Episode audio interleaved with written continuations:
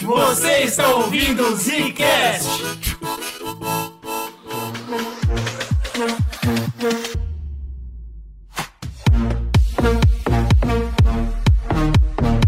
Está começando mais um Zcast no bagulho. Aqui fala Bruno, arigatou gozaimasu. ele gosta, ele gosta. Aqui quem fala é Slowzinho e hoje eu aprendi muito de economia pra depois saber que economia não existe, é tudo errado. Aqui quem fala é o Eugênio, a gente tá no quarto episódio da série de Japão. Putas e cast. Foi muito bom, adorei o que vocês fizeram. Agora eu entendo o Japão como ninguém, mas não aguento mais. Tudo bem, a gente entende. Nada tema, ano que vem vai ser muito mais leve nessa série de história, porque a gente sabe o peso que foi. Mas eu acho que foi muito impressionante a gente falar do Japão até agora. Esse podcast provavelmente vai ser o mais pesado de informação, então se preparem, agarrem suas cadeiras aí, pede pro motorista do busão não balançar muito, porque o vai ser doido. Mas a minha promessa, que eu não sei se eu vou conseguir cumprir, é que o próximo podcast vai ser mais tranquilo. O próximo Pô, e para último. de prometer as coisas. Ele Ah, gosta, se você ele não gosta. sabe se vai cumprir, não promete, não, cara. Ele gosta de prometer, Tem um legal. bagulho, aproveitar que você tá ouvindo o Zcast aqui já, eu vou te dar uma dica pra sua vida. Não promete se você não vai cumprir, não, cara. Você não sabe, não promete. Bruno, você acabou, de, você acabou de destruir a política brasileira completamente. Não, política, mas política é... é mentira, né, cara? Ainda mais quando tem a ver com a economia, né? Hoje a gente vai falar do porquê que a economia do Japão virou um boom econômico, Foi né? por causa de promessa que não foi Promessa que cumprida. não cumpriu. e aí o dinheiro funciona dessa forma, irmão. Se você tem uma promessa que você não conseguiu cumprir, ou se você tem algum comentário sobre essa fase, se você conseguir explicar melhor do que a gente vai conseguir explicar as partes econômicas aqui, muito provavelmente tem alguém que vai. Manda e-mail pra gente, manda comentário pra gente, que vai ser ótimo pra gente ver o jeito certo de explicar essas coisas. Como que eles podem se comunicar com a gente? Tem várias maneiras, cara. Tem nosso e-mail, que é, é gmail.com, né? Isso, gmail.com. É do Gmail, tá legal. Então é republicasicast.gmail.com. Isso aí também é a nossa chave Pix, se você quiser ajudar o projeto. Ih. Mas você pode mandar suas opiniões por todas as redes sociais, né? Twitter, é Instagram, é TikTok, é o caceta. Então você a procura, a procura o Zcast, vai estar nos links aí embaixo. E você pode mandar sua opinião por lá. A gente faz enquete, a gente né, posta as paradas lá do, do podcast da semana e você pode mandar sua Exatamente. opinião. Se você quiser ser um apoiador e você não quer usar o Pix, porra nenhuma, você pode entrar em apoia.se barra que é a plataforma de apoio que a gente vem usando há anos. E tá lá, né? Sempre ajuda nós. Aí você colocar o seu cartão, sei lá que diabo que você faz lá e ajudar a gente. Fica né? tranquilo que a gente não vai pegar seus dados e passar pro povo ligar falando que é sequestro, tá? Fica tranquilo, tá tudo sigilo. É O que a gente sigilo. vai fazer é pegar seus dados pra te chamar pro grupo fechado do Zcast É no WhatsApp, verdade. que é muito Aí. divertido, porque a gente sempre comenta sobre as fotos, comenta sobre as novidades lá, o pessoal fala que eu sou hater das coisas, é muito gostoso. É muito bom. E aí no final do mês, a gente tira uma moto no seu nome, zoeira. Não sabe nem dirigir isso uma moto, cara. Eu tirar a moto pra quê, miserável? É pior Então. que vindo do Slow, eu acredito que o cara tem um nome sujo, então nunca se sabe o que ele vai fazer. Spanou slow aqui. Serasa tá me ligando de noite, rapaz. Você é louco. Localizado no leste asiático, com uma população de aproximadamente 128,5 milhões e um PIB de 4,123 trilhões de dólares, o Japão atualmente é a terceira maior potência mundial, atrás somente dos Estados Unidos e da China. Mas antes de se tornar esse gigante, o Japão passou por um absurdo e exponencial crescimento em sua economia, após ser derrotada na Segunda Guerra Mundial. Mas como um país com um território pequeno, montanhoso e sem muitos recursos, conseguiu chegar a esse patamar?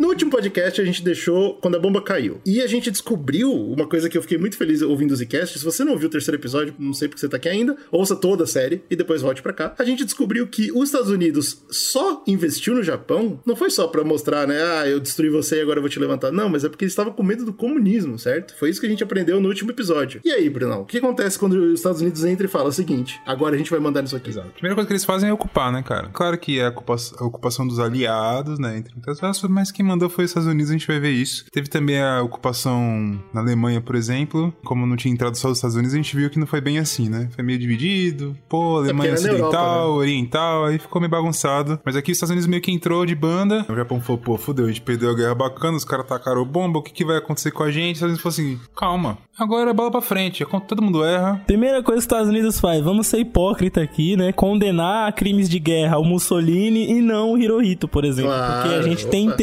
Muito específicos no controle desta população. Imagina se a gente pega o deus deles, que é o imperador, e enforca em praça pública. A gente tá indo tão longe com esse negócio de Cambridge Care e parece que, parece que a história esquece que os Estados Unidos deu emprego pra um monte de cientista nazista, né, cara? Então, Ah, foda-se. passa- Passação de pano história. monstra, cara. E os Estados Unidos falam assim, beleza, ó, vou pegar aqui um cara que era um general Douglas MacArthur. Tu tem a missão de redemocratizar aquela Aí porra. você pega um militar Doutor, pra é, redemocratizar. Aí, é, tá já linda a frase, errado, né? né? Completou Puta, bonito. Ah, a gente sabe que isso aconteceu outras vezes, né? Os Estados Unidos gostam de fazer isso, né?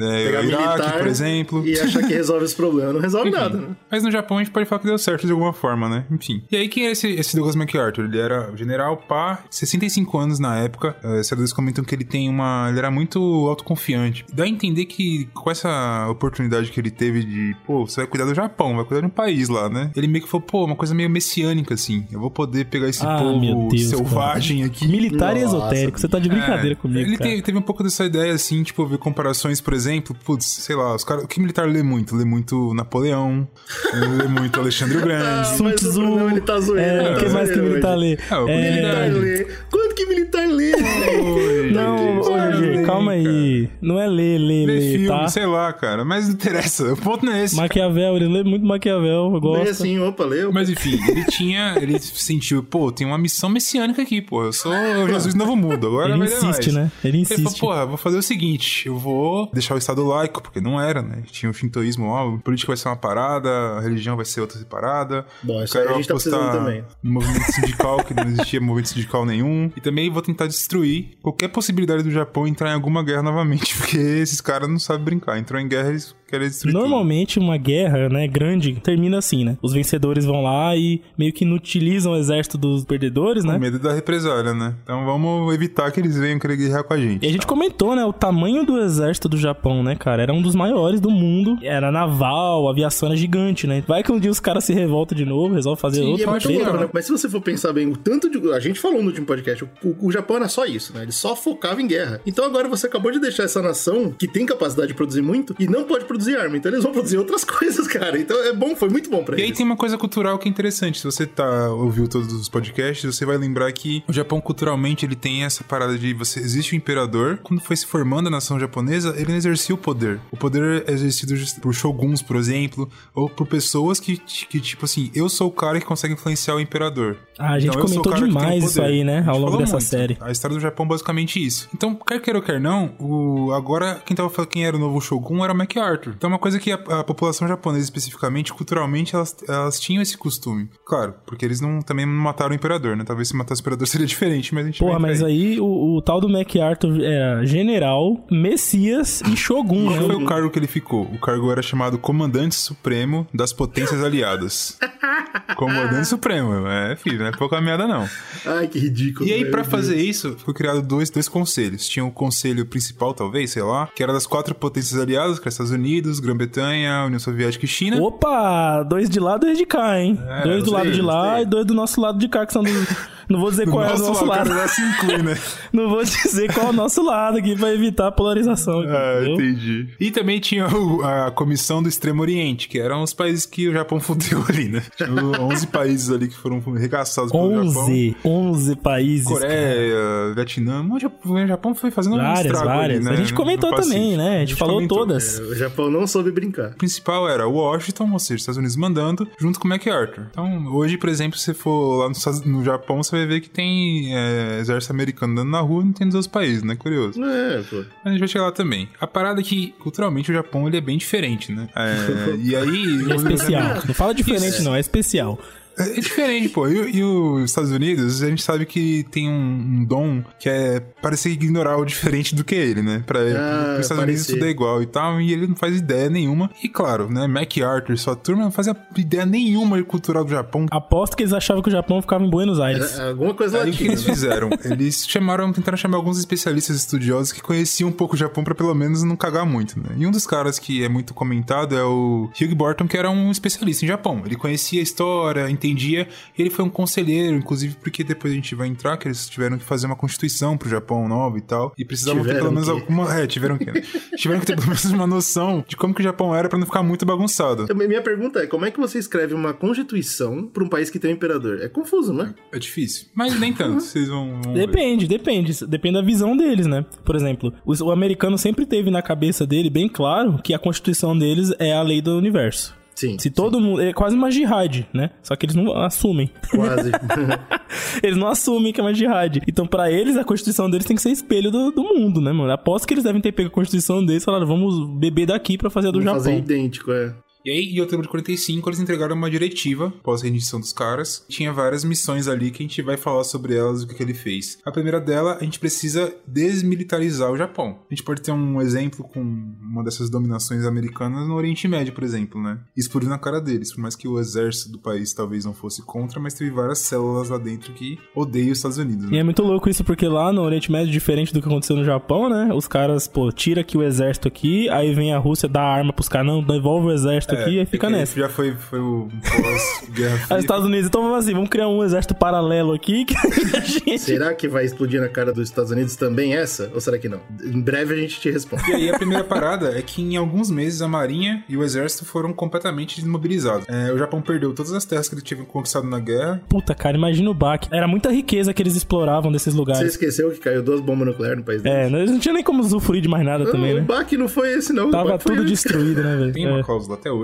E existe discussão, já teve isso rodou no, no, no Japão várias vezes, discutindo sobre essa cláusula, que é a cláusula de não guerra, né? Porque até hoje você tem nacionalistas japoneses que querem voltar aos tempos do Império. Isso né? tem em todo lugar, viu? Todo lugar. Qual que é a normal. ideia da cláusula? É que o Japão ele renuncia à guerra. O país está proibido de ter um exército fixo. Não tem um exército Engraçado, né? De todos os países, esse foi o que durou. O Japão conseguiu manter, né? De alguma Mas forma. é engraçado porque se você pesquisar, por exemplo, tem alguns países, geralmente são países muito pequenininhos, você nunca ouviu falar, que não tem exército fixo. E o Japão, ele é grandão, ele tem, mas tem uma exceção. Apesar de ter não ter um exército fixo mesmo, real, ele tem a, uma, uma força que eles chamam de Forças de Autodefesa do Japão. Que oficialmente é como se fosse uma, uma extensão da polícia militar, tá ligado? Uma polícia especial ali, destacada, né? Mas entre aspas, isso. eles não agem fora, entendeu? Eles não são exército, eles agem só lá e. É, eles não respondem internacionalmente, né? Você vê o- a Coreia tá com um míssil de lá pra cá e passa lá raspando direto, acontece direto, né? Todo mês. O Japão só olha feio, só. Aí o Japão reclama, ele grita, né? Ele fala pros outros países. Não, o Japão ele fala nos Estados Unidos. e fala, e aí, isso não é o exército do meu país?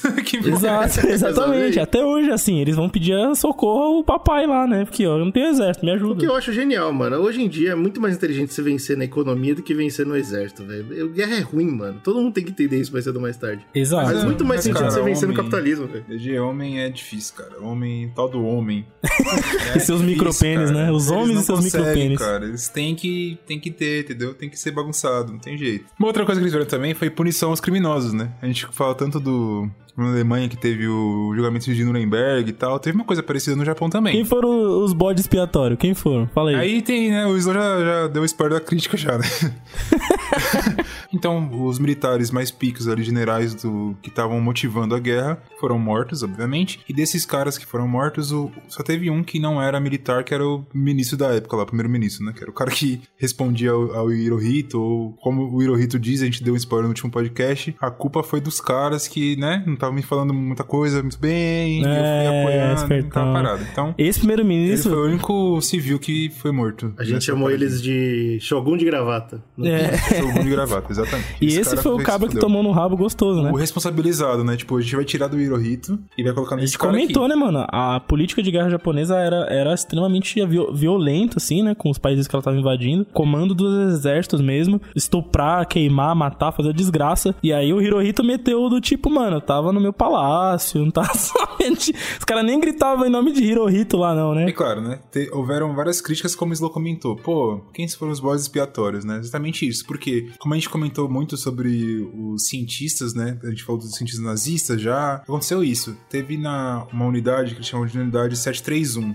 Que era o pessoal que fazia experimentos pra armas químicas, biológicas, em pessoas, inclusive. Que é uma Ô, parada que, que, o- que a Alemanha fez, os Estados Unidos também fez, obviamente, né? Também Todo mundo fez, né? É, Todo mundo Japão fez. Também fez. E aí, qual que é a parada? Olha, a gente vai pegar os estudos que vocês realizaram aqui, os resultados das pesquisas, e aí a gente vai passar um panão monstro. Então, então as críticas existem. Até hoje tem galera que, pô, acho que foi um absurdo. Um exemplo é a Coreia, até, até esses dias tem uma, uma entidade na Coreia que são da- das mulheres que eram consideradas mulheres de consolo na na época que o Japão estava invadindo o Pacífico. Eles entravam lá, pegavam crianças, inclusive, e estupravam. disso também, A gente já falamos falou disso. bastante. E a associação até hoje tenta fazer com que o Japão se responsabilize e o Japão não se responsabiliza. Teve lá pagar uma indenização porra nenhuma. O maior chefe de estado deles não foi responsabilizado. Você acha que a galera. Que mensagem que isso passa? É, e o mais controverso, obviamente, é o que o Zô tá comentando. É que a não punição do imperador. Qual foram os motivos que fizeram os Estados Unidos ali, principalmente, mas a galera não querer responsabilizar ele? O principal era, cara, talvez, se a gente responsabilizar esse cara, a gente vai perder a união nacional que tem. Porque por mais que as pessoas que influenciam ele que dominam o país de fato, mas ele ainda pro povo é a representação da união deles. É, outra parada também era manter a moral do povo. Pô, olha, a gente tá ocupando vocês, mas olha como a gente é legal. O imperador tá aí, porra, nosso truta.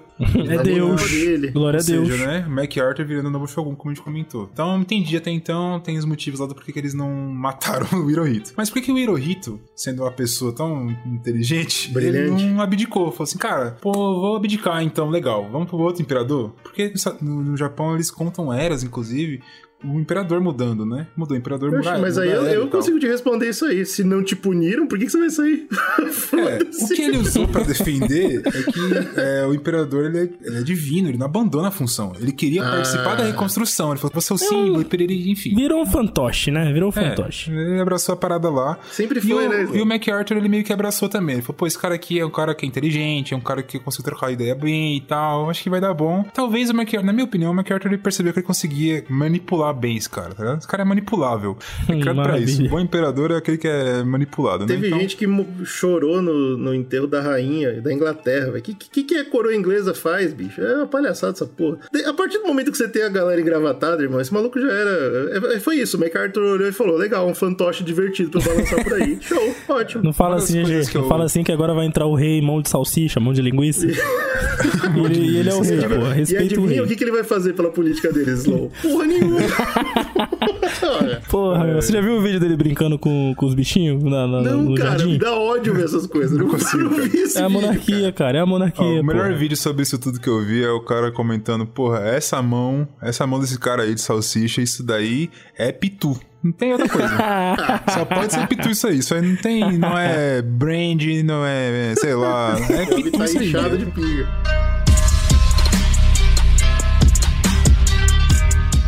Uma das coisas que falam bastante é que o MacArthur junto com o Imperador, eles tinham uma coisa em comum que era ser contra o comunismo. Olha que coisa curiosa.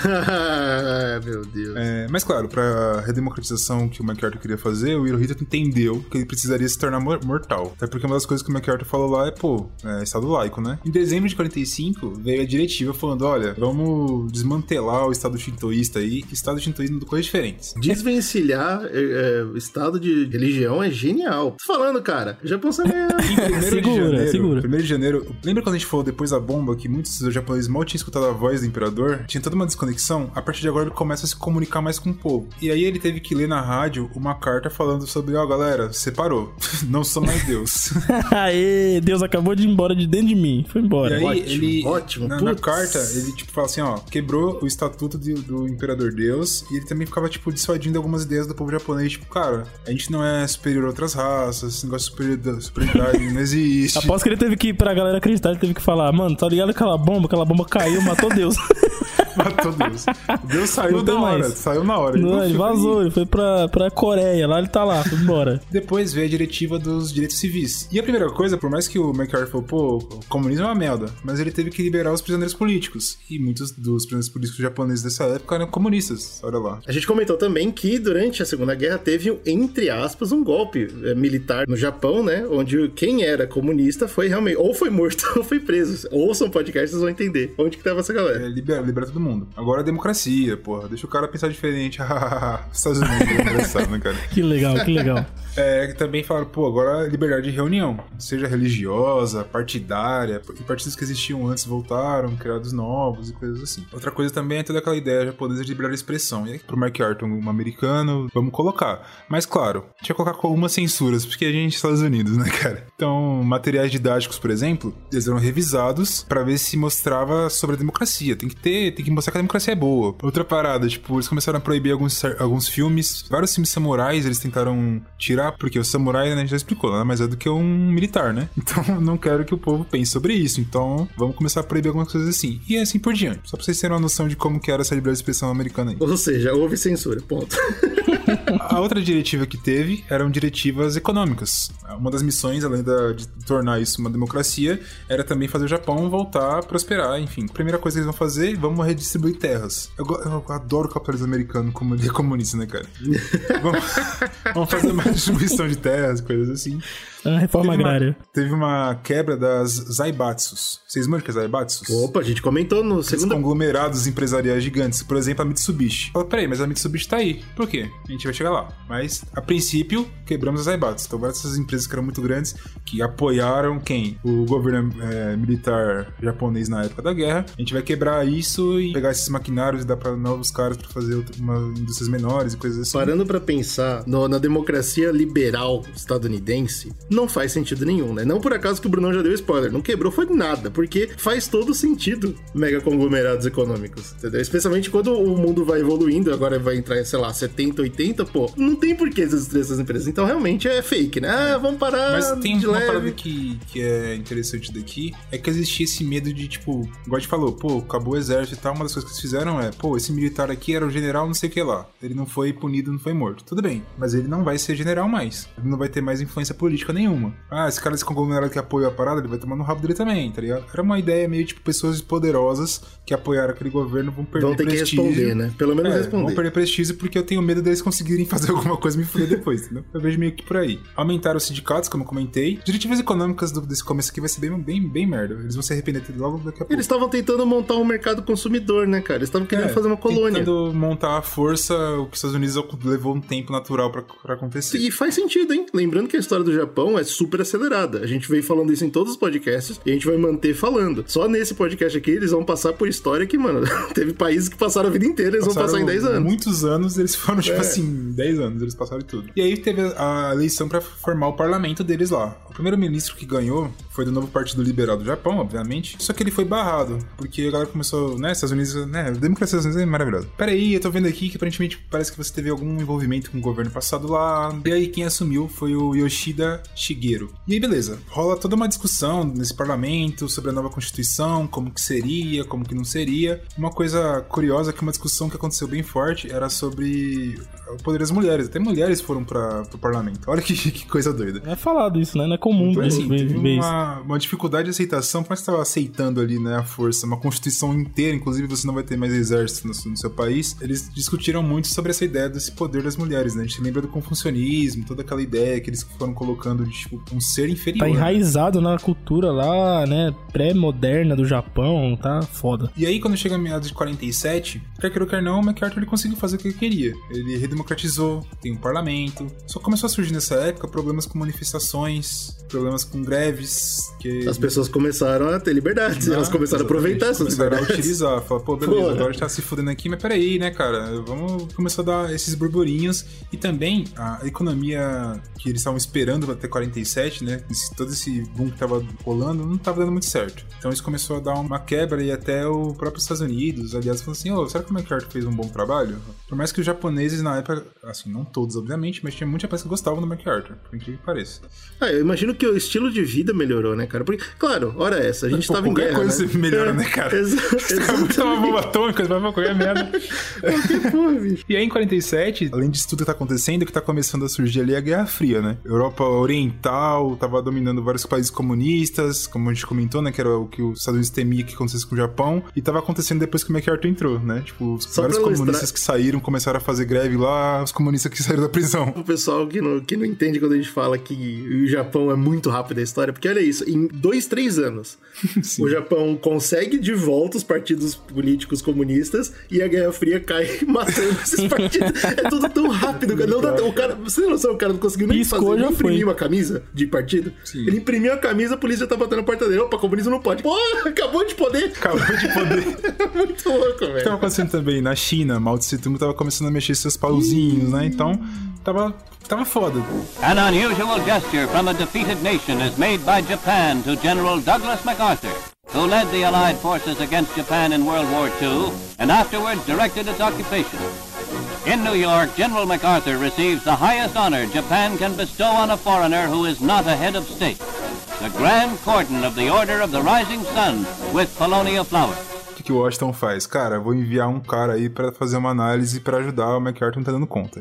E mandou um cara chamado George Keenan. Peraí, você vai me falar que esse cara tinha é, educação superior, pelo menos. Não era militar. O George Keenan não, ele era, era militar, pelo que eu vi. Também era aqui, militar. Claro que era Puta militar. que pariu. Eu queria ver a Então, cara do, do MacArthur, né? O, o- como é que é? O Shogun messiânico chegando no É, brother pra fazer o que ele não, te- não deu conta.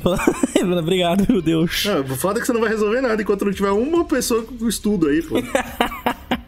Ô, ô, GG, respeita. Os caras são formados aí, porra, em paraquedismo aí, Então, porra. é, respeita, é, cara. essa- Dá tiro em pobre.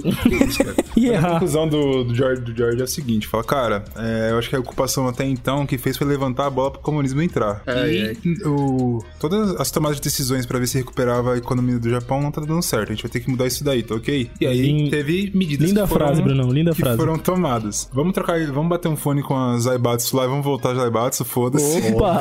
Ela sabe o que tá fazendo, melhor que elas Boa. voltem. Pararam os pagamentos de indenização, falou, não, o Japão já pagou o suficiente já, porque isso Show. incrível, cara. É, e, e é fácil, né? Você argumenta exatamente isso aí. Pô, até pagaria, mas a nossa inflação está em 200%, É, não tem condições. que tá deixando Não pra dá. trás, né? É, sinto bem. A lei de trabalho, que tava muito, né? Ah, vamos fazer uma lei de trabalho bem liberalzona. Falou, não, não, não, veja bem, vamos, vamos, vamos calma aí, vamos proibir greve.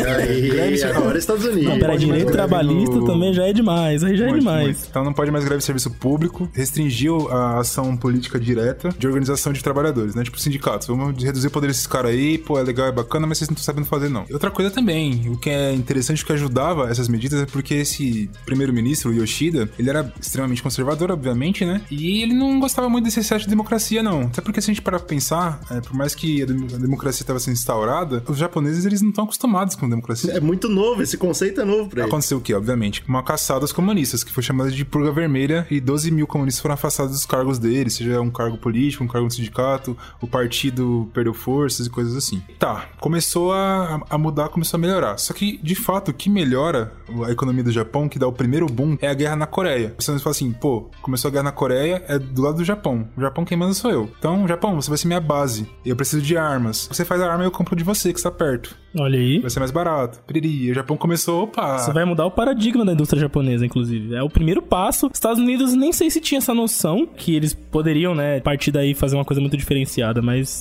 mas foi, É, foi o caso. se é pra pensar, os Estados Unidos ele sempre ganha muito dinheiro com a guerra porque nunca aconteceu no país dele, né? Então ele tava fazendo guerra em outros lugares e ele tava Exato. produzindo pros, pa pros países. O Japão não, ele tava tomando no rabo aqui produzindo pra ele mesmo e tava dando uma merda. E agora o Japão teve a oportunidade de produzir pros outros sem se foder. Ah, tá produzindo, ninguém tá morrendo. E ganha dinheiro pra caramba, né? E aí, é claro, né? O Washington que já tava um pouco insatisfeita, batendo um pouco de cabeça com o MacArthur, aproveitou que o MacArthur tava indo pra Coreia lutar também, fazendo a guerra da Coreia, e falou, cara, que tal, né? Você vai pro Japão só pra se despedir e volta pra casa. Foda-se. Chegou em 51, o Unidos falou assim, eu acho que tá bom. Eu acho que a gente não precisa mais ocupar o Japão. Eu acho que já entenderam. Vamos voltar, fazer outras coisas, né? Precisa fazer essas coisas aqui também, tem que invadir outros lugares, né? Enfim. Cinco anos o Japão virou um país novo. Você tem noção do que é isso? Vamos tirar a ocupação. Pra isso, é claro, a gente tem que garantir de novo, assinar um tratado de que a gente não vai agredir ninguém. Japão, o único país do mundo que respeita tratado. Eles velho. já entenderam que guerra não é pra ele.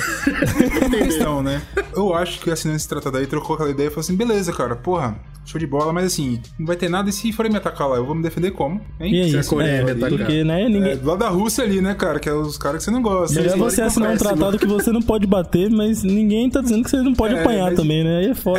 Exatamente. Esse, e esse tratado de que É. eu não vou apanhar? Ah, Cadê? peraí. Aí você falou, eu tenho a solução pra vocês, cara. Fica tranquilo. Isso aqui eu já pensei, cara. Você acha que eu sou o quê? Pô, eu sou seu amigo, parceiro. Eu pensei nisso. Você vai assinar um outro tratado aqui, ó. Toma. Esse aqui é falando que eu, Estados Unidos, eu posso ter várias bases militares lá no Japão. Genial, preciso, hein? Os né, caras são muito bonzinhos, né, velho? Meu Deus do Uma céu. presença ali no, no Pacífico, né? Guerra do Vietnã. Nem tem as coisas que estavam acontecendo por ali que o Japão que os Estados Unidos precisava estar por lá, né? Vamos fazer bem bolado e eu protejo vocês. O Japão, perfeito. Achei perfeito. Assinou. E até hoje os Estados Unidos têm presença no, no Japão, né? O exército deles lá. Uma coisa curiosa que é um dado pra gente comentar sobre o que talvez isso possa ter ajudado de certa forma o Japão, é porque geralmente países que têm é, um exército grande e tal, um exército vol- volumoso, eles gastam em torno de 5 a 6% do nacional bruto pro exército. Né? É, leite condensado, tinta branca, essas coisas. É um dinheiro, é um dinheiro legal. O Viagra, Viagra, tudo. Viagra. Aqui né? no Brasil é Viagra e jet ski. Mas tem que ver na balança, né? Porque você tem um país todo sem calçado e sem árvore pintada. Aí atrapalha a vida do cidadão médio. Esse é o é problema. difícil. porque imagina você bater o carro na árvore porque você não viu, não tá pintado. Ou você ralar a roda no, no- no acostamento. É foda isso aí. Não Mas dá, é, a não mão dá. Então- resolve, Bislau. Alguém, alguém vai fazer uma empresa de pintar a calçada, cara. Não tem problema. É a mão livre Tem do que ver mercado, isso né, daí, cara? tá ok?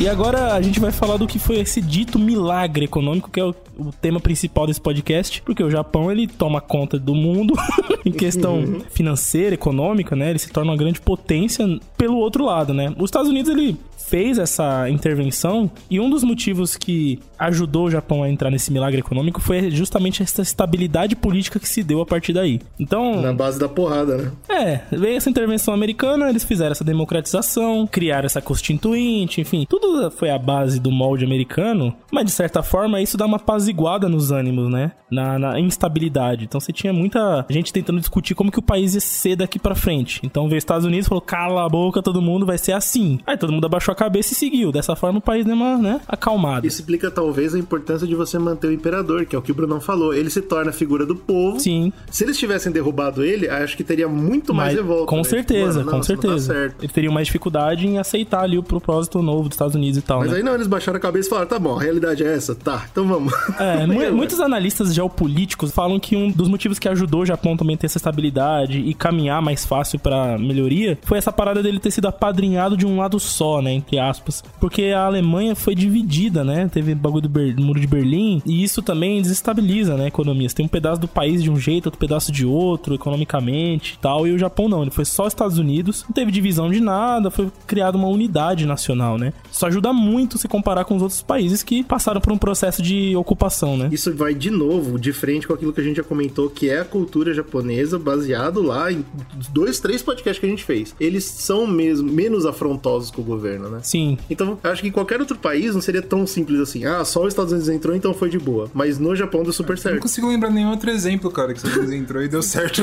pois é, pois é. Exato, né, cara? É, muito- é muitas coisas que aconteceram pra ajudar. Essa parada da guerra da Coreia que o Brunão falou é muito importante, né? Retomando aqui a ideia, eles, pô, estimularam a indústria japonesa. Tudo bem que foi pra uma emergência de guerra, mas os japoneses ali, quando eles saem, eles aproveitam esse, essa situação e falam, mano, a gente não pode deixar essa peteca cair. Porque agora que a coisa tá acelerada, que a gente entendeu o caminho, a gente precisa se fechar em torno disso e focar aqui. Que é uma coisa que os Estados Unidos não deu muito assim, tipo, ah, beleza, tô saindo fora. Faz o que você quiser aí a partir de agora, né?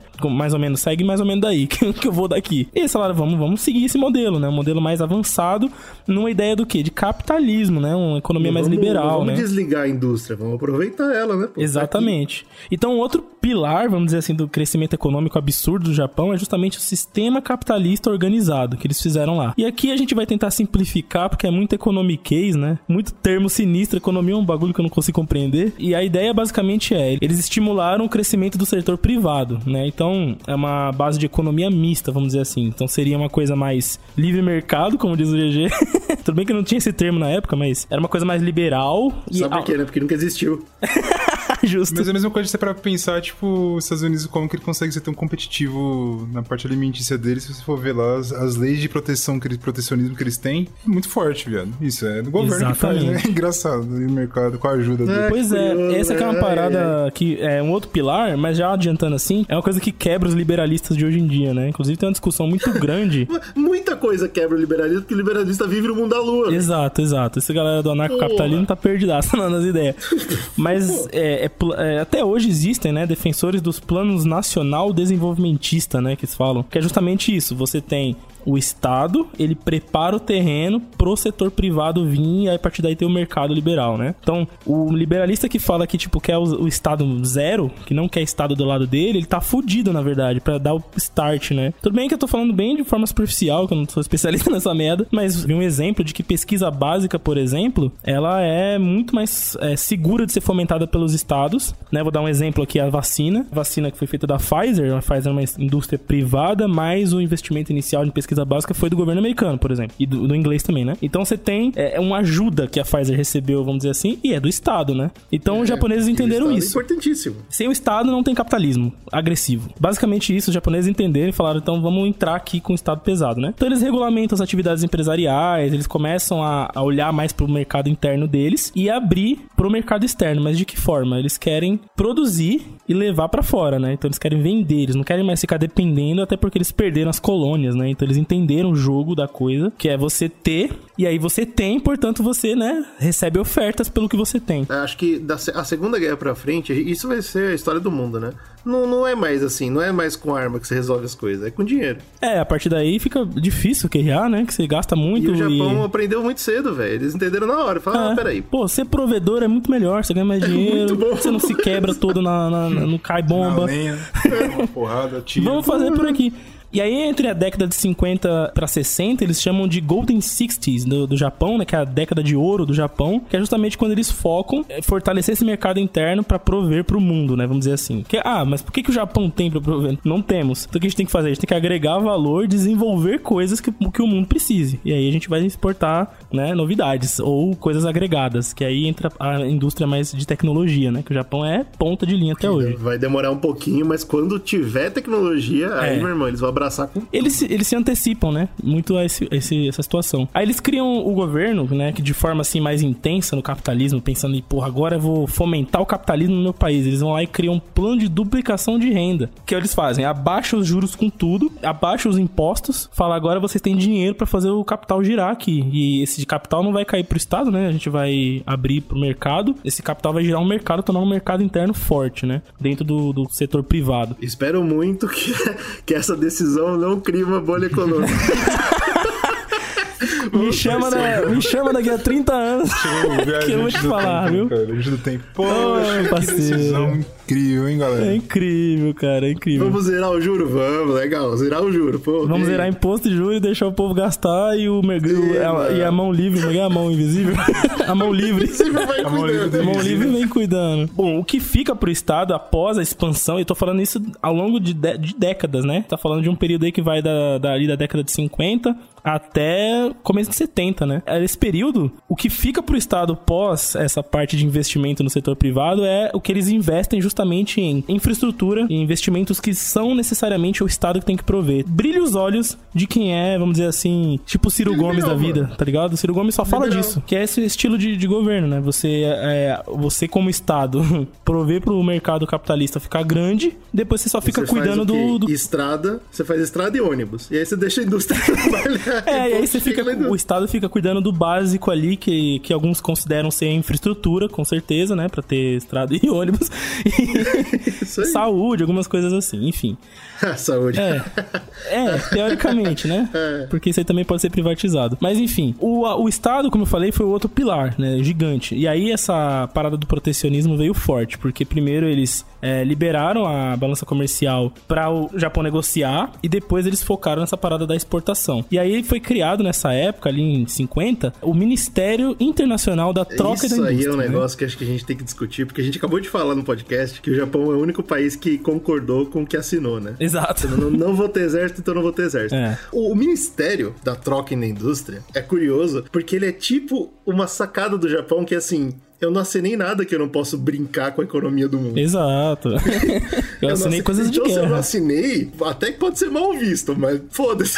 e ele vai, ele faz esse ministério, bicho. O Slow vai falar um pouquinho do ministério, eu também quero falar mais dele, mas ele é o culpado, assim. Tipo, quando a gente olha pro milagre econômico que o Slow vai tentar explicar, é graças a esse cara, esse ministério. É, eles ajudam De muito, novo, né? o Porque... imperador não faz porra nenhuma. É, esse o ministério ele é focado todo nessa política industrial, né? Então, focar nessas indústrias que o. Esse caminho que os Estados Unidos deixou desde a Guerra da Coreia. Então, vai ser décadas disso também, focando em manter a indústria forte. Você também vai ter a desvinculação da importação da tecnologia. Então, os caras falam assim: ó, seguinte, você precisa de carro, então você não vai comprar de lugar nenhum. Não vai comprar dos Estados Unidos, não vai comprar da É. França, não vai comprar... você vai fazer o carro, né? Então, é pra isso que o ministério existe, pra jogar dinheiro E em você vocês. vai vender pro, pro japonês a preço de banana. Isso, porque, né? Aí a gente vai exportar, o foco é exportar. A gente vai fazer um carro muito bom e vai focar em vender ele pra fora, né? Isso aí. Essa era a primeira e aqui ideia. dentro vai ser mais barato que o produto externo também. Então a gente. A indústria, mano, ela, ela tem tudo que ela precisa, entendeu? Ela vende interno barato e ela vende externo barato. Pô, irmão. Eles criam as leis sobre o capital estrangeiro. Esse ministério desenvolve, né? Na década de 50 também. E eles concedem poder ao ministério pra negociar esses preços. Justamente essa parada que o GG falou. Então o ministério ele tem total poder de falar: ó, o carro aqui sai a preço de banana, mas lá pra fora a gente vai é, vender mais caro. Como que você faz isso, né? Você tem que desva- desvalorizar sua moeda, né? Pra sua exportação ficar gigante, basicamente, né? Basicamente, a, a, grosso modo, mais uma vez, pelo amor de Deus, a economia é um negócio louco. Mas é basicamente é, a gente vai isso. explicar do jeito mais simples possível, porque tem muita coisa que nem a gente entende. É. Né? E, e, a gente tem que lembrar que a economia é uma das coisas mais mentirosas que existe. Mas é isso, cara. Ele não só tem controle sobre a moeda e sobre. Ele, ele ajuda a indústria, né? Então, assim, pô, como é que eu faço pro meu produto ser barato? O governo paga metade, entendeu? Sabe o que a gente hoje paga que é imposto? Imagina o contrário. Você compra uma coisa e vem. É, é, o valor era tanto, menos tanto por cento que o governo pagou. Exato. Ah, você quer um exemplo disso aqui no Brasil? É aqueles bons pratos, né? Que tem. Que Isso, você paga exato, um real num prato de comida. Significa que custa um real? Não. Significa que o governo pagou, sei lá, 30 e você tá pagando um né? Exatamente. Então, vem Cheirinho dinheiro... de quê? Comunismo. Mas é porque no nome tá o quê? Troca indústria. Mas ele não tratava só disso. E essa é a parte curiosa do Ministério, porque que ele é culpado pelo milagre econômico. Ministério da Magia Japão, também, fala a verdade. É, ele deu a liberação pro Ministério fazer várias coisas. Não só comércio e indústria, mas também aspectos da vida pública ao redor dos ramos. Então, transporte era esse ministério que decidia o que, que, que ia, o que, não ia. Salário era esse ministério que decidia o tamanho. Não ia pro resto do governo, entendeu? Essa galera ficou sob controle, controle de tudo relacionado ao capitalismo. É como, se, é como se o nome certo fosse Ministério do Capitalismo. Vocês deem um jeito de fazer a economia dar certo. Se vira, não importa quão ilegal, quão absurdo, não quão importa. Ilegal é não importa quão ilegal. Essa frase é, é muito boa. Caralho, só um povo muito disciplinado para conseguir isso funcionar, né, velho? É. Pô, direito trabalhista, meu ovo. O importante é o quê? O Japão, irmão. É, a galera com uma unidade nacional, disciplina, um, um povo específico, né, cara? Não tem como. É outra parada, é outra parada, cara. E aí, é, uma coisa que eu achei curiosa também é que essa, esse ministério também cuidava, ó, esse ministério cuidava da, da indústria, ok? E também cuidava do meio ambiente. Aí, muito, mas aí você deu. Como é que é? É muito bom, mano, essa realidade. Você deu a chave, e... deu a chave do, do, do cofre pros bandidos, pros ladrão, porra. Exato, cara. Isso, e eles também controlavam todas as legislações de energia. Então, assim, tá aqui a indústria funcionando. Ah, vai ficar mais cara a energia? Não pra gente, vai ficar pro povo, mas pra gente não. Muito louco, cara. Eles controlavam tudo, então é por isso que deu tão certo. Uma pesquisa que comparou os maiores PIBs do mundo apontou o Japão como o país que mais depende de dinheiro vivo. O levantamento mostrou que a quantidade de dinheiro circulando no Japão é equivalente a 20% do PIB do país. É o maior fluxo entre as nações pesquisadas. Falando um pouquinho da moeda, assim, né? O Japão tinha adotado o padrão ouro, que eu vou tentar explicar bem resumido aqui, mas eles, eles fizeram isso tardiamente. Na verdade, já era uma tendência do final do século XIX, que ficou forte. Basicamente, a ideia de você tinha, antigamente, as moedas eram de prata, de ouro, de metais preciosos, né? E aí você, pra não ficar andando com essa coisa preciosa por aí, você guardava isso num cofre. Esse banco te entregava um papel dizendo, ó, você tem aqui 10 gramas de ouro. E aí esse papel seu valia 10 gramas de ouro. Tava carimbado lá e era isso. Uma das coisas que acontecia com esse padrão ouro era que sua moeda aquela, aquele papel que você tinha, não variava de valor, né? Porque 100 gramas de ouro é 100 gramas de ouro e acabou. Então eles fizeram isso, congelaram o valor do ien, que era a moeda, em 50 centavos de dólar, no padrão ouro, e retiraram os outros, que eram o 100 e o rin, né? Que eram outras moedas que também eram baseadas no, no sistema anterior. Em 53 eles fizeram isso. E aí eles mantiveram o valor fixo no dólar americano. Ó, vamos aqui porque a gente tá focando em exportação. Aí quando a coisa começou a ficar mais, né, mais pesada na indústria, eles foram lá e tentaram desvalorizar mais um pouco, colocando em 360 ienes para um dólar, né? Então, a partir daí... Isso é importante, lembrando, para exportação, é só por isso. Isso, é, para você Porque vender você vende seu produto e lá é estupidamente barato. Por quê? Porque a pessoa com um dólar, ela tem 50 ienes, então ela compra muita coisa. Exato, aí, você, é aí os Estados Unidos abandona depois esse esquema no padrão ouro, entra no plano da Bretton Woods, que é um sistema... Bom, a partir daí, da década de 70 é, para frente, economia virou outra parada, né? Um dos motivos que a galera fala é porque, tipo, ó, não há ouro no mundo que vá fisicamente acompanhar o crescimento monetário né, das grandes corporações, das grandes economias. Então a gente vai ter que dar valores variáveis a depender da quantidade. Ixi, aí entra uma maluquice, né? Entra aquela parada do, do câmbio, da, da balança comercial e de você valorizar. Por isso que tem aquelas coisas da bolsa, né? Ah, subiu 1%, 10%, decaiu, não sei o quê. Às vezes é bom, às vezes é ruim isso. Deixa de ser aquele negócio físico lá do, do ouro e passa a ser um negócio que não existe, que é o que tem hoje, né? Então o segredo para você, capitalismo é uma mentira. É, exato. Hoje você tem um cara que tem um milhão, um bilhão na conta, esse dinheiro não existe, na verdade, não é ouro não de existe. porra nenhuma que tem. Jeff Bezos não tem ouro nenhum guardado em banco, né? Dinheiro pra caralho. É tudo imaginário, cara. É tudo E imaginário. aí, assim, independente do que acontece, essa transição ela, ela vai acompanhando, né? O Japão vai acompanhando isso por quê? Porque eles estavam surfando nessa parada, né? E um dos pilares também que ajudou muito eles foi a mão de obra abundante e qualificada, que é uma coisa que todo mundo fala até hoje, que a mão de obra japonesa é extremamente qualificada, né? A gente falou também não só porque a educação é boa, mas também porque eles buscavam, né, profissionais pra ensinar pros japoneses. É, eles já o, tinham o essa Estado cultura, sempre né? esteve com a mão lá, né, cara? Isso que é importante. Não é setor privado. O Estado fazia isso acontecer. É, e aí passava cultural. pro setor privado todo mundo profissional. E quando tem essa quebra das colônias, você tem muito japonês no- que tava no mundo inteiro, né, voltando pro Japão. Isso foi um problema no começo, porque o país estava passando fome, você tava recebendo mais cidadão, né, vindo. Então depois que os Estados Unidos vazam, e que a economia começa a estabilizar, isso na verdade se tornou, eles conseguiram virar o jogo, né? E toda essa galera que tava fora fazendo alguma coisa lá fora, passou a fazer alguma coisa dentro do país, né, ajudar o país de alguma forma. Então isso foi bom no final das contas. E aí o ministério cria o Banco do Desenvolvimento Japonês, né, que eles é, aí começa a dar plano de crédito, investimento fiscal, e isso também ajuda pra caramba, né, a baixar o custo da tecnologia. E eles crescem industrialmente, ficam gigantes, né? Então esses pilares todos que eu comentei aqui são responsáveis por o Japão dar um boom bizarro, gigante, né, e se tornar um país de excelência, né, um país muito visto. Um dos exemplos disso é que eles, eles sediaram a Olimpíada 64 Parece que eles se tornaram um país amigo do povo, de novo, né? Do, do- das Sim, outras nações, né? né? E é bem simbólico essa parada. Essa, esse comitê acontece no, na Alemanha Ocidental, ou seja, né? Já do lado capitalista da coisa. É, ele concorria contra Detroit, que eram né, dos Estados Unidos, Viena e Bruxelas, né? Ou seja, Estados Unidos e Europa ali. E é a primeira vez que eles decidem jogar pra Ásia, né? O, o acontecimento de uma Olimpíada. E isso, tipo, foi, também foi o primeiro Jogos é, Olímpicos a serem transmitidos por satélite. Então, primeira vez que foi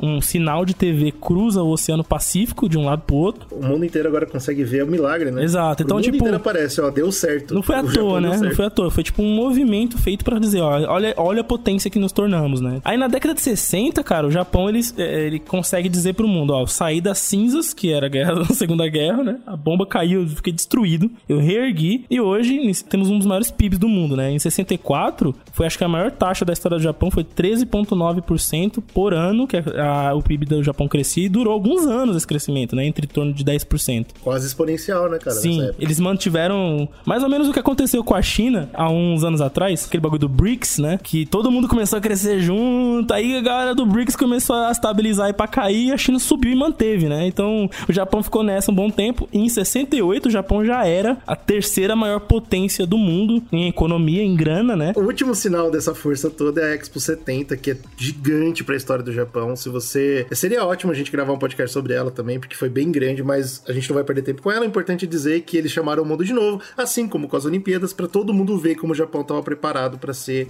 um núcleo, né? Econômico. Qual é o quadrinho que a gente já até comentou no Zcast que tem? É 20th Century Boys. 20th Century Boys. Urasawa, perfeito. grande, o Anaoki Urasawa, maravilhoso. Ah, É legal que o que ele comenta desse- nesse quadrinho da Expo é justamente o impacto que o próprio povo japonês tinha olhando aquilo, né? A gente, tava, a gente ficou impressionado. Foi, um, foi em 69 a, a Lua? 68? Não lembro? A gente ficou É, impressionado com o que tava acontecendo e aqui a gente tá. A tecnologia chegou no Japão também, E né? assim, é, originalmente o plano era terminar o podcast aqui, tá? Ó, deu tudo certo. Amém. O Japão está de volta. O Japão está de volta. Tamo voando. Mas, mas, mas, mas, mas, pro próximo podcast eu quero só contar do Japão atual, certo? Então tem mais um detalhe importante na história do Japão que a gente precisa contar, que é quando a ficha cai. e eles descobrem que não é tudo rosas, né? Nem tudo são rosas. Assim, caralho, quer dizer que se eu só imprimir dinheiro uma hora da merda? Nunca vai dar errado? Vai, vai dar errado, infelizmente. E eu tô aqui pra contar pra vocês que em 70. Ó, acabou em 70, hein? 70 tudo lindo, brilhante. Três anos depois, porque o Japão não, não, não espera, né? Tudo rápido, tudo rápido.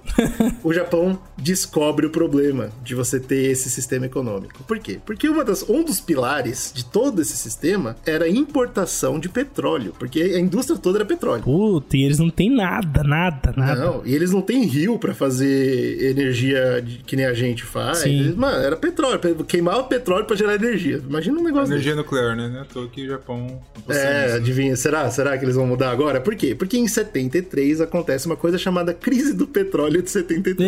Eita! Olha, o nome já veio com o nome da- do ano, né? Os caras tá, pô, os caras eram bons, né? É, foi engraçado que os caras sabiam. Né?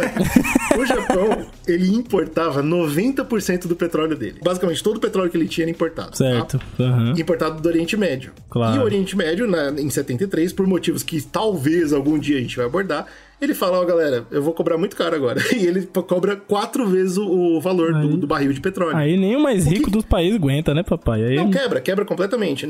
Obviamente não é só o Japão que sofre, todos os países sofrem, mas só o Japão pega 90% do que ele tem de lá, entendeu? Então, assim, é um choque. As indústrias né, do Japão todas cortam produção, perdem. Demite, né, pra é, caralho. Eles perdem 20% da eletricidade que eles usavam. Então, assim, parece pouco se você só pensar em 20%, mas você tem que lembrar aquilo que eu falei. O governo tá priorizando a indústria. Então, quem ficou sem energia foi o povo. A população para de usar carro, não porque. Os caras falam assim, ó, gente, acende umas velas aí que vai fuder. Os caras, puta, mas é vela derivada de petróleo. Os caras, ih, então fudeu, fica no escuro mesmo. O importante é o quê? Pelo Japão, isso aqui. a população para de usar carro. Aí você vai me falar, claro, né? Porque a, ga a gasolina tá cara. Sim, mas porque é proibido. O, o governo tem que proibir a galera. Falar, galera, vamos parar, porque não dá. A gente não consegue nem ter combustível para vocês. Quanto mais vocês pagarem. O Japão, o Japão é muito diferenciado. É muito louco, é muito, muito louco. Mas uma cena icônica que eu acho muito louca é os telões porque nessa época, os centros urbanos do Japão já tinham aquelas imagens que a gente tem hoje, de se você pensar em Japão, né? Que aqueles telões gigantes e neon pra todo lado, já tinha. E tá tudo apagado, tem foto, né, de 73, apaga tudo. E eu acho que isso aqui pesa muito pro japonês, que a gente tava comentando, né? O japonês viu a Olimpíada, viu a Expo 70, falou, pô, meu país tá lindo. Aí três anos depois, tchum, apaga tudo. Irmão, você não pode nem sair de carro. Ih, diabo. Calma aí, né? Aquele rolezinho de final de semana então, miou. Não vai rolar? É, vamos evitar um por enquanto. Segura aí. vamos evitar ir pra lua aí, vamos tá evitando. É aquilo que a gente falou tanto sobre como o, o povo olhar pro país é muito importante, né, cara? É muito chocante esse momento. Quem tenta aproveitar, inclusive, lembra que a gente tava falando que o Japão perdeu território, né? Um dos territórios que o Japão perdeu foram aí as Ilhas Kurilas, que é logo em cima ali da ilha do Japão. Uma coisa curiosa sobre essas ilhas é que os Estados Unidos só tirou do Japão, ponto final. O que tava no documento, o que existe hoje em documento é, não é do Japão. E ponto. Foi embora. E aí que surgiu um questionamento muito curioso. Aí os gorilas é de que... falaram, de quem que é essa merda? Se não é do Japão, de é? E aí o, a Rússia falou, então é nossa, certo? Se não é do Japão, é nossa. Mas isso não está ajustado em lugar nenhum. Não existe isso. Então até hoje existe uma disputa territorial nesse lugar. Eu não sabia disso. O Japão e a Rússia ficam disputando e o Japão pegou. É, o Japão ainda tem gente lá. E a Rússia fala, pô, tira. Aí fala, não. Por quê? Porque não é seu, não é de ninguém, então eu vou ficar aqui. O Japão fala assim, não é meu, mas também não é seu. É. Certo? Então não vou tirar meu povo daqui. Então, enquanto não for meu nem for seu, não é de ninguém. Então eu vou ficar aí. E é muito engraçado nessa, nessa crise de 73, pra você ter uma noção de como o Japão tava, que a Rússia entra em contato e fala: Ô, amigão, eu tenho petróleo pra caramba. não sei se você sabe. Eu tô mijando petróleo aqui, papai. Você lembra daquela manchura que eu dei um pau em você lá e tirei você de lá? Lá eu tiro petróleo lá, viu? Legal. E eu tô super preparado pra te pagar no precinho legal se você me der as ilhas. E o Japão, cara, firme e forte na cabeça dura, fala: Não quero, vou passar fome. O Japão fala: Eu não vou dar algo que não é meu. pra você, tá legal? É muito louco, cara. A moral da história dessa primeira crise é importante para deixar claro que parou, né? Então aquele crescimento que o Slow comentou parou nesse momento. A, a fé do povo deu uma balançada forte. E o, pro Japão sair dessa, ele ficou com mais de 3 bilhões de dólares em dívida com vários países do Oriente Ih, Médio, né? Porque ele teve que ir resolvendo acordos, né? Não, paga, pô, por favor, me vende mais barato. Ficou com 3 bilhões de dívida e se tornou aliado da Palestina. Eu sei que isso parece bobagem, mas é porque nunca esteve nos planos do Japão ser aliado da Palestina. Acho que não teve no plano de ninguém, né, cara? Isso que é dificuldade. É, e o, e o, trâmite foi tão bizarro que eles falaram: tá bom, a gente é aliado, se entregue, a gente é amigo, foda-se, eu só preciso do petróleo. Foi, foi terrível, foi terrível. A recessão foi tão chocante que ele forçou algumas mudanças grandes políticas. O Brunão já comentou uma gigante, que a gente vai falar no próximo podcast: abandonar petróleo. Começa aí. Claro que eles ainda não têm, né? As, as usinas nucleares, mas eles vão começar a correr nessa direção. Além dessa crise econômica, tem um pequeno probleminha que tá acontecendo no Japão também, que lembra que eu comentei que o ministério também manda no meio ambiente? Pois é. Legal. A boa notícia pro Japão é que, como ele tem oceano dos dois lados, ele pode jogar, jogar lixo pros dois lados. Aí, é sacanagem. né, cara? Pô, joga pro, jogou pro outro lado. Não, tem um lado que não tem ninguém, tem outro lado que tem, né? Que vai bater em alguém. Aí ele joga pros dois lados. Nesse começo dos 70, eles não só estão em crise econômica, mas também eles estão em crise ambiental. Os oceanos ao redor do Japão estão completamente poluídos, o que afeta a pesca, e o ar tá poluído, o que afeta a vida das pessoas. E eles têm montanhas de lixo plástico que eles não têm onde colocar.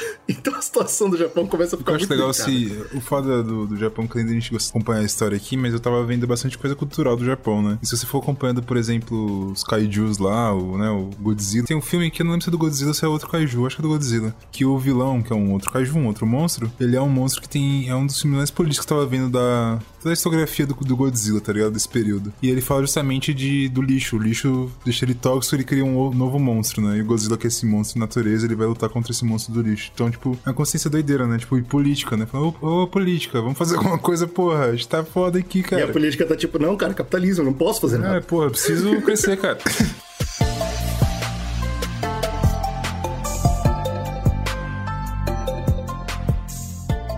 Pra você ter uma noção de como a cultura estava afetada, como eu tô comentando, né? Então, pô, o povo não tá conseguindo respirar. Não pode mais ter as diversões. Não tem nem o pão nem o circo. Não pode fazer mais nada. A cultura que mais está sendo vendida lá, porque a gente falou que o povo japonês sempre foi atrás de cultura. Mesmo em momentos de muita crise, eles estão atrás de lei. Isso é uma coisa muito legal. Eu respeito muito isso. O quadrinho que mais vendia nessa época era Popeye. Isso eu achei muito louco. Caraca. Não era mangá. Eles estavam com sentimentos tão antinacionalista que o, o quadrinho que mais vendeu era americano. Eu acho que entra nos 80, então, nesse momento de recuperação, de mudança de, de políticas. Não deu certo. Depender 100% dos outros países não é uma boa ideia. A natalidade cai brutalmente. 60% cai e até hoje a natalidade nunca mais voltou ao que era antes dos anos 70. Então não só o japonês parou de ter filho, mas ele nunca mudou de ideia. Ele não faz sentido ter filho. O futuro não é brilhante. a gente não espera nada. E isso é muito importante por quê? Porque no próximo podcast a gente vai falar sobre in o envelhecimento desse país. O Japão é o país mais velho hoje do mundo, junto com a Europa. Por quê? Porque teve esse, esse momento de quebra foi tão grande que mudou até isso para sempre, né? Nunca mais ele, ele, ele, conseguiu acompanhar a natalidade. Qualquer país, dentro disso tudo que eu tô falando para vocês, de 70 a 72, ele teria morrido, desaparecido, teria virado a Grécia, né? Em, em... Caralho, virado a Grécia. Em recessão completa, em dívida com o mundo inteiro. Só que o Slow falou bem, que, que aconteceu antes de 70? Ele era a terceira maior economia do mundo. Tinha uma gordurinha para queimar, né? Exato. Em três anos de recessão terrível, ele vai queimando gordura. Então ele se mantém, ele finge que não tem nada acontecendo. Aquela poupança velha lá guardada, ixi, vai tudo embora. O que tinha no banco, eles vão gastando e vai, vai entrando em dívida. Como eu comentei, né? Dívida com o Oriente Médio. Mano, dívida com gente que eles nunca nem tinham pensado em ter dívida. Eles estavam tendo dívida agora. Ah, mas o Brasil também é sabe isso aí, cara. Entra... Normal, dívida normal. É, não, é normal, acontece. É, devo, não é nego, pago entra... quando puder, vambora. Só nunca vão poder, né? né pago nunca infelizmente. É, Só que é, mas esse é um detalhe que você omite. Isso, isso o Bruno até comentou no último podcast nossa história, né? Que é, dívida externa é uma coisa que não faz sentido nenhum.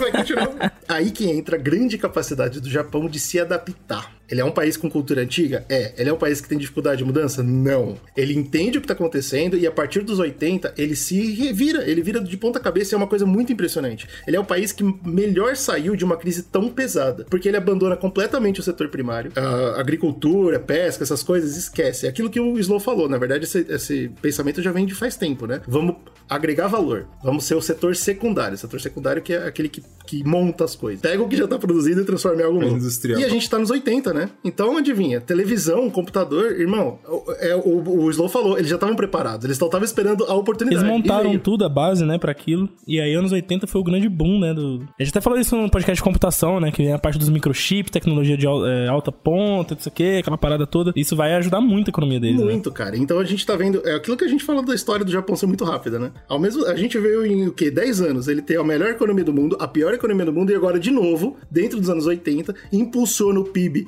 três vezes mais do que no começo dos 80, no final dos 80, eles já estão de volta como uma das potências do mundo. Só graças à televisão e computador. É muito, muito pesado. Quem nunca né, comprou um sempre Toshiba, isso aí dominou o mundo. Só cara. interessante que durante os anos 80, tudo bem que não quer dizer que não teve antes, tá? Mas é que tá mais registrado, certo? Durante os anos 80, que eles começam a vender mais e a indústria agora pega fogo de, de novo, né? O que é uma coisa muito impressionante. Eles sofrem diversos terremotos e tsunamis. Eu achei legal por causa disso que o Bruno comentou do, do Godzilla, né, cara? Porque parece que a natureza tá batendo de volta. Porque o que que não muda do 70 pro 80? A política do meio ambiente. Não é, muda. porra, agora a gente tá. Já tava indústria pra caralho, agora a indústria é mais a indústria ainda. É, isso, né? Mas aí, um país tão pequeno, né, cara? Mas beleza. Então a gente entendeu que ele teve que fazer essa mudança de cara entre os 70 e 80 e deu muito certo. Agora eu queria falar de novo do Ministério de Troca e Indústria. Olha só, ele, ele continua existindo, Tava ele lá, continua facilitando as coisas. Mandando jogar lixo no mar e mandando produzir mais. Não, foda-se. É graças a ele que o Japão sai desse buraco. Mas por que, que ele é importante agora? Porque agora, no final dos 70 e começo dos 80, começa a ficar muito claro pro resto do mundo o que eles estão fazendo. A redução de preço que a gente comentou, artificial que ele faz, ele paga pra indústria para ficar mais barato. Começa a rolar papinho na Europa e nos Estados Unidos, espionagem industrial. Não só o Japão tá fazendo mais barato, tá vendendo o produto mais barato, mas também tá vindo para cá, pegando nossa, nossa tecnologia, replicando lá melhor. e o mundo começa a ficar incomodado. Ó, eu assinei que eu não podia entrar em guerra, né? Vocês vão se arrepender, Show. vocês vão se arrepender. segura, segura eu pegando, roubando as suas riquezas, fazendo mais e ganhando mais dinheiro. Exato. E o mundo não tem o que fazer, porque lembra aquilo que eu falei? Nada foi assinado em relação a isso. Então tá tudo Não, bem. acho que a sorte do Japão é que no- não tinha porra nenhuma oferecer, né? Pra pensar, o Brasil, por exemplo, pô, tem tanta coisa que os caras não querem que o Brasil cresça. Os caras querem que, né, vamos roubar tudo que o Brasil tem, foda-se. O Japão não tinha nada, o cara entrou e falou, porra, eu sou Messias agora, vou fazer o Japão virar alguma coisa. Adivinha quem começa a ficar incomodado com isso? Crescimento gigante, negócio de dumping. Dumping é um termo para exportação, que é isso que a gente tá falando, né? Produtos de maior qualidade, preços mais baratos, artificiais, e ele solta tanto no seu país que quem sofre é a indústria interna. E quem sofreu muito disso foi os Estados Unidos. Os Estados Unidos não vendia mais carro, porque o carro japonês era melhor e usava menos Ia combustível. dar esse Ó, exemplo aqui pro Brasil, inclusive, né? Tinha o Gurgel, que é o carro brasileiro. Bebia igual a. Bebia, Mas aí é carro brasileiro. Você quer o quê? É Porra. alcoólatra igual o brasileiro. Então, e aí o mundo começa a questionar, principalmente os Estados Unidos. Ele começa a chamar atenção pro mundo. Aí, galera, o que o Japão tá fazendo não é permitido. Não é permitido por quê? Por mim. e se eu não brinco, ninguém brinca, entendeu? Pô, é bem nessa o Estados pegada. Unidos pode fazer isso, né, no Brasil. Então, aí que tá. Esse é a parada do comunismo barra liberalismo que é tão curiosa. Porque nos Estados Unidos, o governo não é tão bonzinho assim com a indústria. O governo é, é muito mais. A mão livre do mercado é muito É mais muito. Então, então, assim, o- eles, é, os Estados Unidos acreditam muito no Estado mínimo, né? Cada vez mais, pô. É, o Obama teve que lutar pra ter é, sistema público de saúde que não tinha e tal. Nos 80, eles ficaram incomodados. Tipo, não é possível que um país faça isso porque a gente não faz. E aí, em 80, graças àquilo que o Slow falou, né? O ien vira uma nova moeda, a economia japonesa dá muito certo, os Estados Unidos cai matando. Fala, não, parou, parou, parou, foi longe demais pra mim. Começa uma coisa que eu achei muito interessante, que é a xenofobia de volta nos Estados Unidos pro japonês. Então, a gente tem a Segunda Guerra, que você odeia o japonês. Aí acaba isso, os Estados Unidos abraçam os japoneses, traz as colônias, traz as indústrias, traz tudo. E agora, que não só carro japonês tá vendendo melhor, empresas japonesas estão começando a surgir lá, em, lá nas ruas principais, né, do polo econômico, né? Você tinha esse, esse prédio aqui só com empresa americana, e agora metade é japonesa. Pô, curioso. É, o que eu achei que é engraçado, a gota, a gota que encheu o balde é o Japão começou a comprar times de beisebol nos Estados Unidos. É, o beisebol é gigante no Japão até hoje, né, cara? Isso é curioso. Então, e eles começaram a comprar times de beisebol. E aí, você entende como isso atacou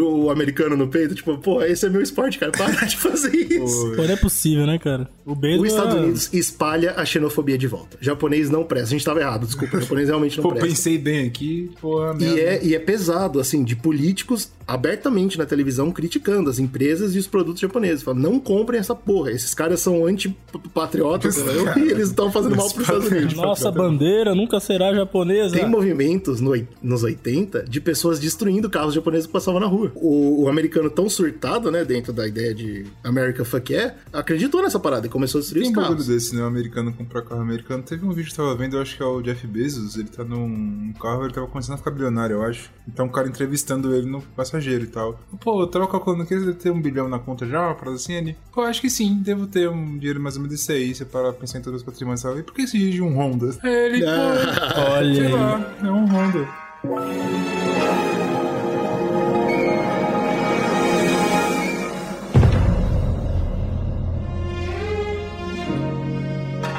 Finalmente, então a gente tem a moeda nova, a gente tem todo esse movimento do mundo agora começando a pressionar de volta, tipo, Japão para, por favor. E os Estados Unidos começam a fazer lobby interno, claro, a gente sabe, o governo do Japão ainda tá na mão dos Estados Unidos, vai ficar por um bom tempo. E eles começam a passar mais legislação liberal, para se tornar, pro Japão se tornar mais que nem os Estados Unidos. O que que significa se tornar igual aos Estados Unidos? O governo não ter tanta mão. Então, começa essa pressão externa de todo mundo diminuindo cada vez mais o Ministério da Troca e do, e do Comércio. Não por acaso, o Ministério não vai durar nem mais 20 anos, né? Então ele começa a diminuir cada vez mais. E a última coisa que o Ministério consegue realmente fazer depois que ele é muito diminuído é aplicar dinheiro na indústria interna, só assim, de leve, tá ligado? Tipo, o pouco que vem- entra pro Ministério, eles passam. É muito legal porque esse Ministério morre defendendo a indústria interna. Legal, acabou o Ministério da Indústria, o Japão girou a economia de ponta cabeça. E agora, o que acontece? O dólar começa a valorizar muito. Ih. Porque o- o- a pressão do- dos Estados Unidos foi tão forte em empurrar o Japão pra fora que o mundo inteiro começou a comprar coisa dos Estados Unidos. Os Estados Unidos era moeda forte, o Japão tinha acabado de virar pro ien, então tava meio bambeando ainda. O dólar começa a ficar muito alto. Por que, que isso é importante pro, pro nosso podcast? Porque os Estados Unidos vai usar até isso na tentativa de derrubar a economia japonesa. Em 85, acontece uma parada, porque a política Reagan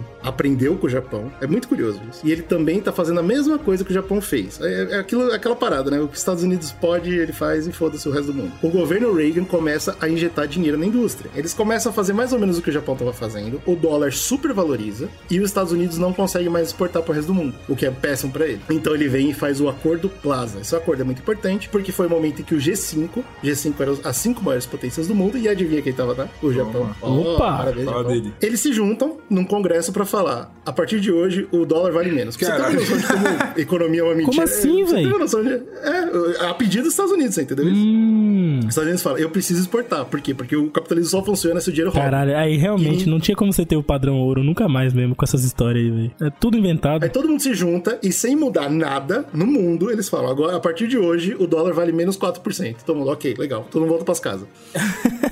Para os Estados Unidos isso é ótimo, porque ele volta a exportar pro resto do mundo e pra Europa. No Japão, não é bem não assim. Não foi tão legal o Japão, assim, né? O Japão olha pra isso e fala, então eu vou diminuir ainda mais Então eu vou, eu vou, desvalorizar mais a minha moeda. Não é à toa que você pega hoje, mano, você fala assim, quanto que custa isso aqui no Japão? O cara fala, ah, é 3 milhões e 432 mil ienes. Você quer? Que porra é essa? Que equivale a 20 reais? É muito estranho, né, que cara? merda é essa? O, o comentário final, que é importante pra gente, do acordo de, do Plaza, é que foi muito bom para os Estados Unidos, mas foi ainda melhor para a moeda japonesa. A moeda japonesa parecia ainda mais forte e mais estável. Tipo assim, a gente faz o que a gente quiser com a nossa moeda, tá tudo bem, entendeu? Não importa o que o resto do mundo estiver fazendo, a economia japonesa é forte. E isso foi o problema do Japão. Quando desvalorizou o dólar, obviamente quem não gosta disso são as pessoas que investem, não só em moeda, mas também no mercado de valores, a bolsa de valores. Todos esses investidores iam perder dinheiro se eles continuassem com o dinheiro nos Estados Unidos. Iam perder 4% do dinheiro deles. Então, eles se movem para a próxima moeda mais forte do mundo. A próxima moeda mais forte do mundo é o ien. Opa,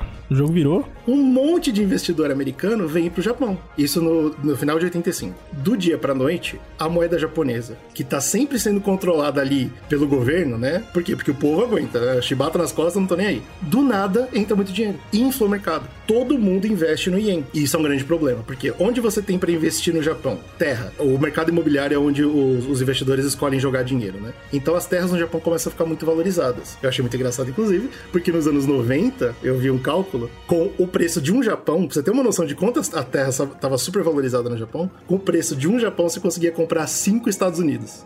Caraca, que. Para pra pensar isso. A terra no Japão, o metro quadrado de terra tava tão Bizarro. absurdo o preço. Ah, mas é que é tão pequenininho é, também, né, é, cara? É foda. Tem um comentário muito bom de um, de um economista mostrando que com o Palácio Imperial, que era tipo, sei lá, é uma micro cidadezinha, né? Dava pra você comprar a Flórida toda. Porra, então, tava muito ruim, porque pro investidor isso é ótimo, certo? O dinheiro tá seguro, porque terra não desvaloriza, show de bola, deixa o ien rodando. Mas pro povo isso é péssimo, porque você não tem mais capacidade de rodar o seu dinheiro dentro do país. Agora o seu dinheiro virou um banco gigante pro mundo. E isso é tudo que a gente precisa pra uma bolha econômica, né? E é isso que vai acontecer no final dos anos 80. Esse dinheiro todo investido não tem para onde ir, as terras estão supervalorizadas e o governo não tem mais dinheiro nos bancos. Então o governo vai fazer o quê? É, galera, vamos levantar 1% no imposto só para dar aquela né, enchida no banco de leve. Imediatamente a bolha explode, né? Todo mundo tira o dinheiro do, do Japão e o Japão tem a grande explosão da bolha econômica de 89, que é super famosa, é super importante. É por isso que eu não queria deixar esse podcast sem falar dela, né, cara? E o país quebra, o país vai à falência na hora. Todo o dinheiro vai embora e eles não têm o que fazer. Caraca, então agora a gente tem um país eu tô, pós-bolha econômica. Tô abismado com essa